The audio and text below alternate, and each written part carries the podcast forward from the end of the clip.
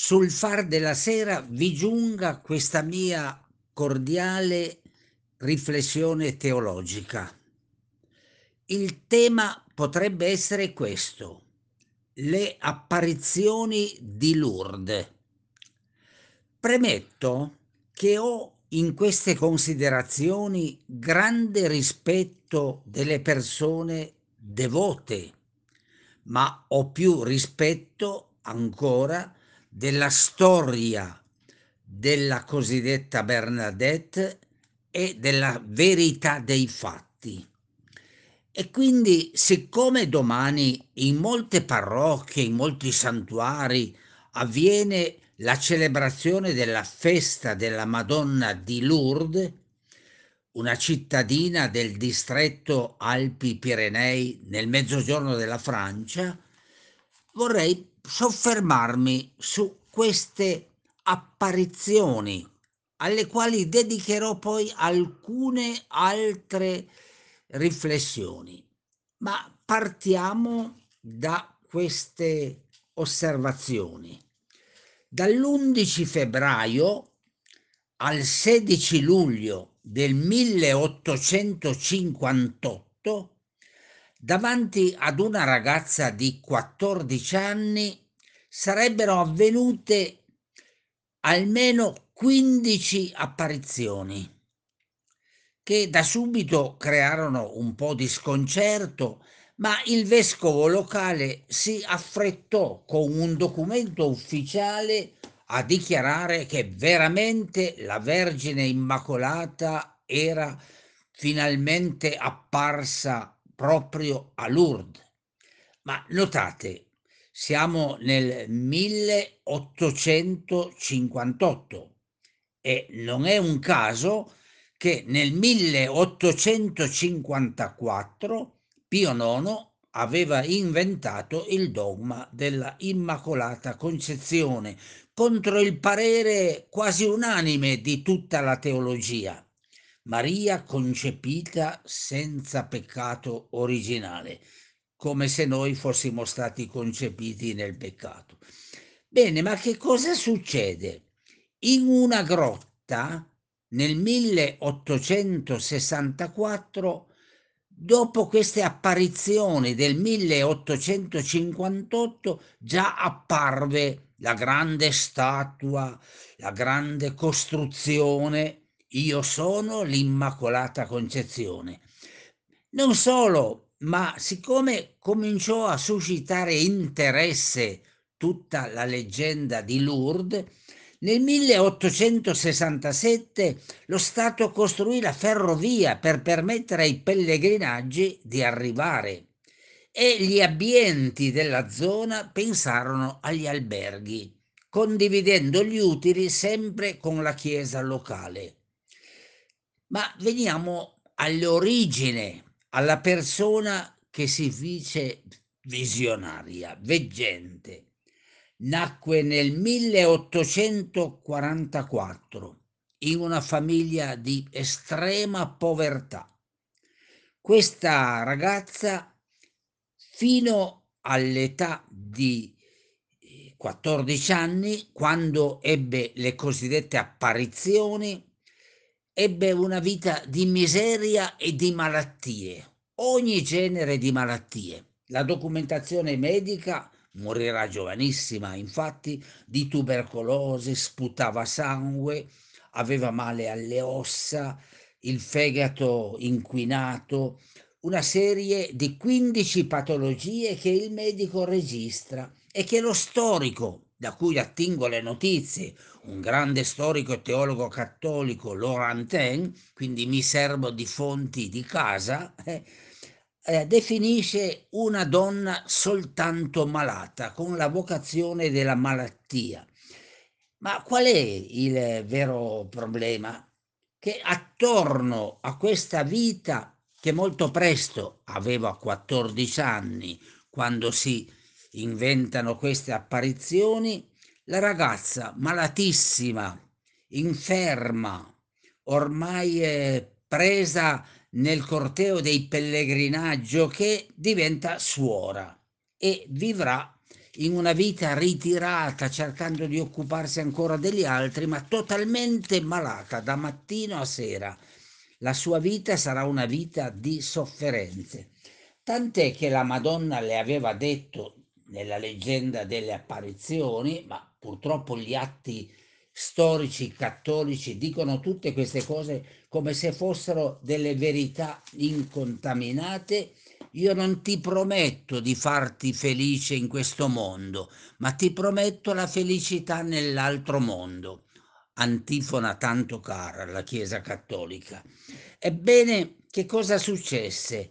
Pochi anni dopo, aveva poco più di 25 anni, lei morirà malata, ma l'interesse ormai era cresciuto e, e lei si vede attorniata da alcuni che capiscono tutta la montatura e sono diffidenti, ma la maggioranza che ormai è fanatica, proprio presa da questo bisogno di visioni. Ma negli ultimi anni della sua vita Bernadette Soubirous entra in una notte di sofferenza. Intanto la Chiesa va a pompa magna con treni, alberghi e pellegrinaggi. E lei però dal 16 luglio cade in una depressione. Si dice e continua a ripetere la Madonna non mi appare più. Dopo 15 apparizioni la leggenda finisce. E nella sua sofferenza Bernadette Soubirous aveva intuito che cosa era successo.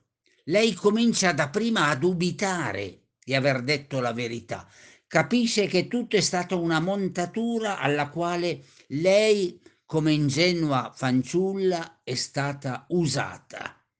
Sente di essere stata abusata. Ma ormai il gioco è fatto. I pellegrini, le chiese, la grande chiesa tutto è una costruzione. E la Chiesa che cosa fa? Con quel Papa che più ignorante non poteva essere, Pio X fatto santo, ebbene il Papa proprio della reazione, nel 1808 proclama che la Vergine Immacolata apparsa a Lourdes e questo è il centro dopo Roma della cattolicità.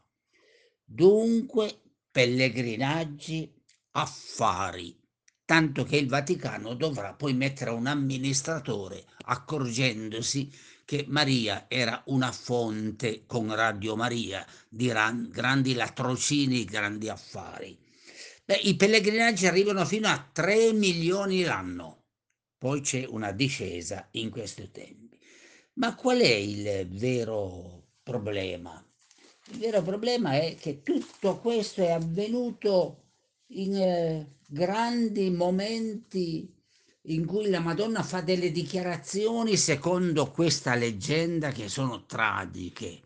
Vuoi essere tanto gentile da venire qui per 15 giorni? Non ti prometto di farti felice in questo mondo, ma nell'altro. È chiaro che il vescovo e tutti si precipitano dal 19 febbraio al 4 marzo hanno luogo, sempre nel 1858, 15 apparizioni.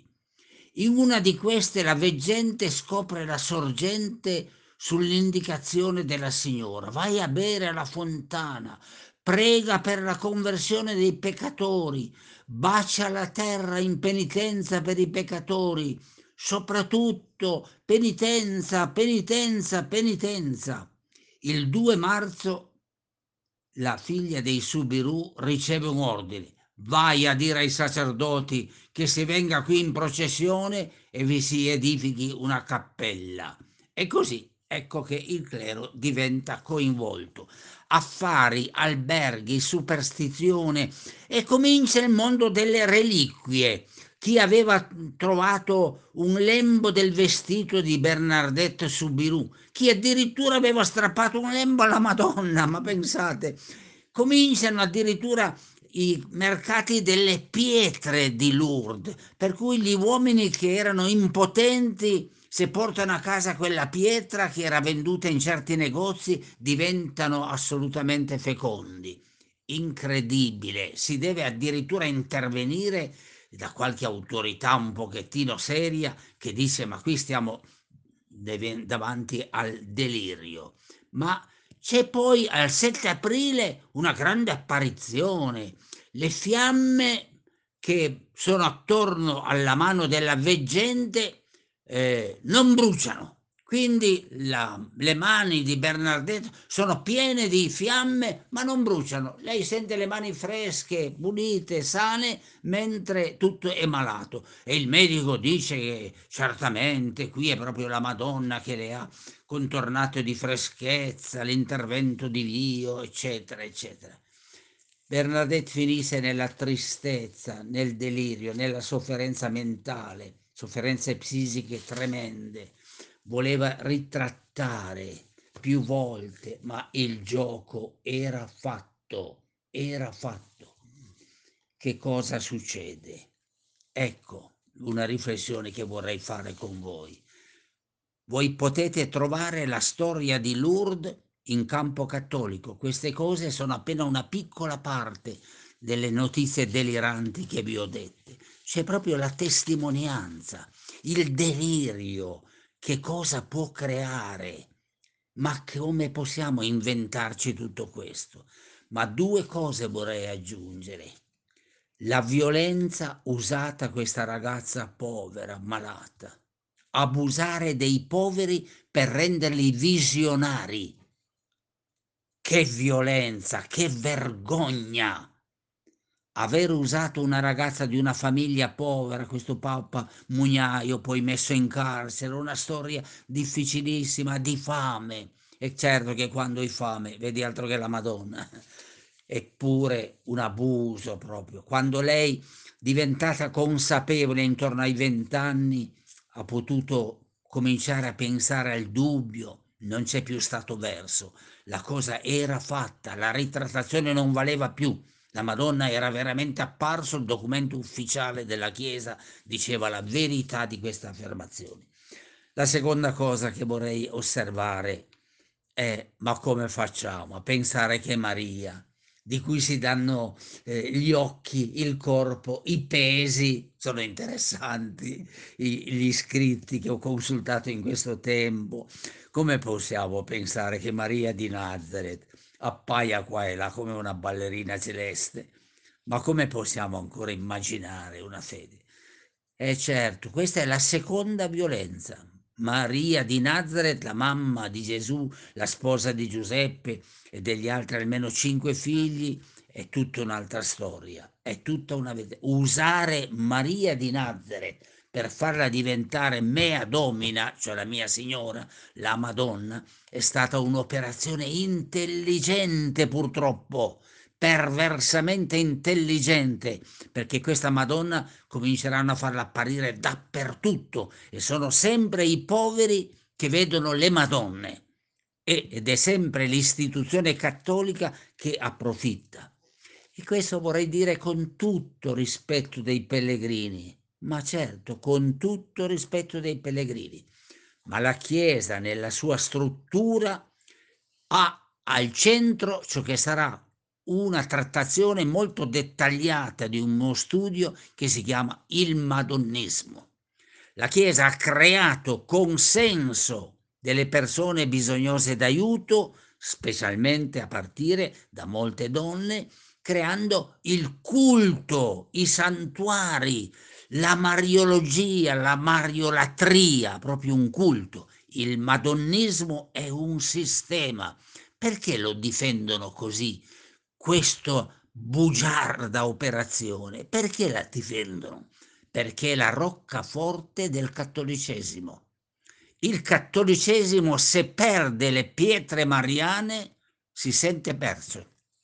Eppure, per una fede cristiana, anche cattolica, se vuoi, dentro la serietà biblica, bisognerà ritornare a Maria di Nazareth ed abbandonare le Madonne.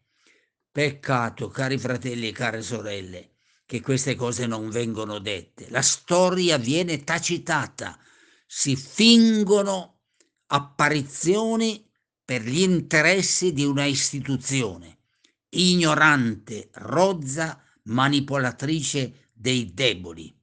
Questo è contrario allo spirito di Gesù di Nazareth. Cerchiamo nella nostra vita di rivolgerci a Dio e di rispettare la grande fede di Maria, la mamma di Gesù, sposa di Giuseppe. Quella è la Maria vera, quella che non fa eh, i suoi viaggi terrorizzanti che invitano solo alla rassegnazione alla penitenza. La Maria di Nazareth era quella che ha educato Gesù alla fede. Dobbiamo ritrovare quella figura e cancellare lentamente le superstizioni che la struttura cattolica ha creato. Buonanotte, buonanotte.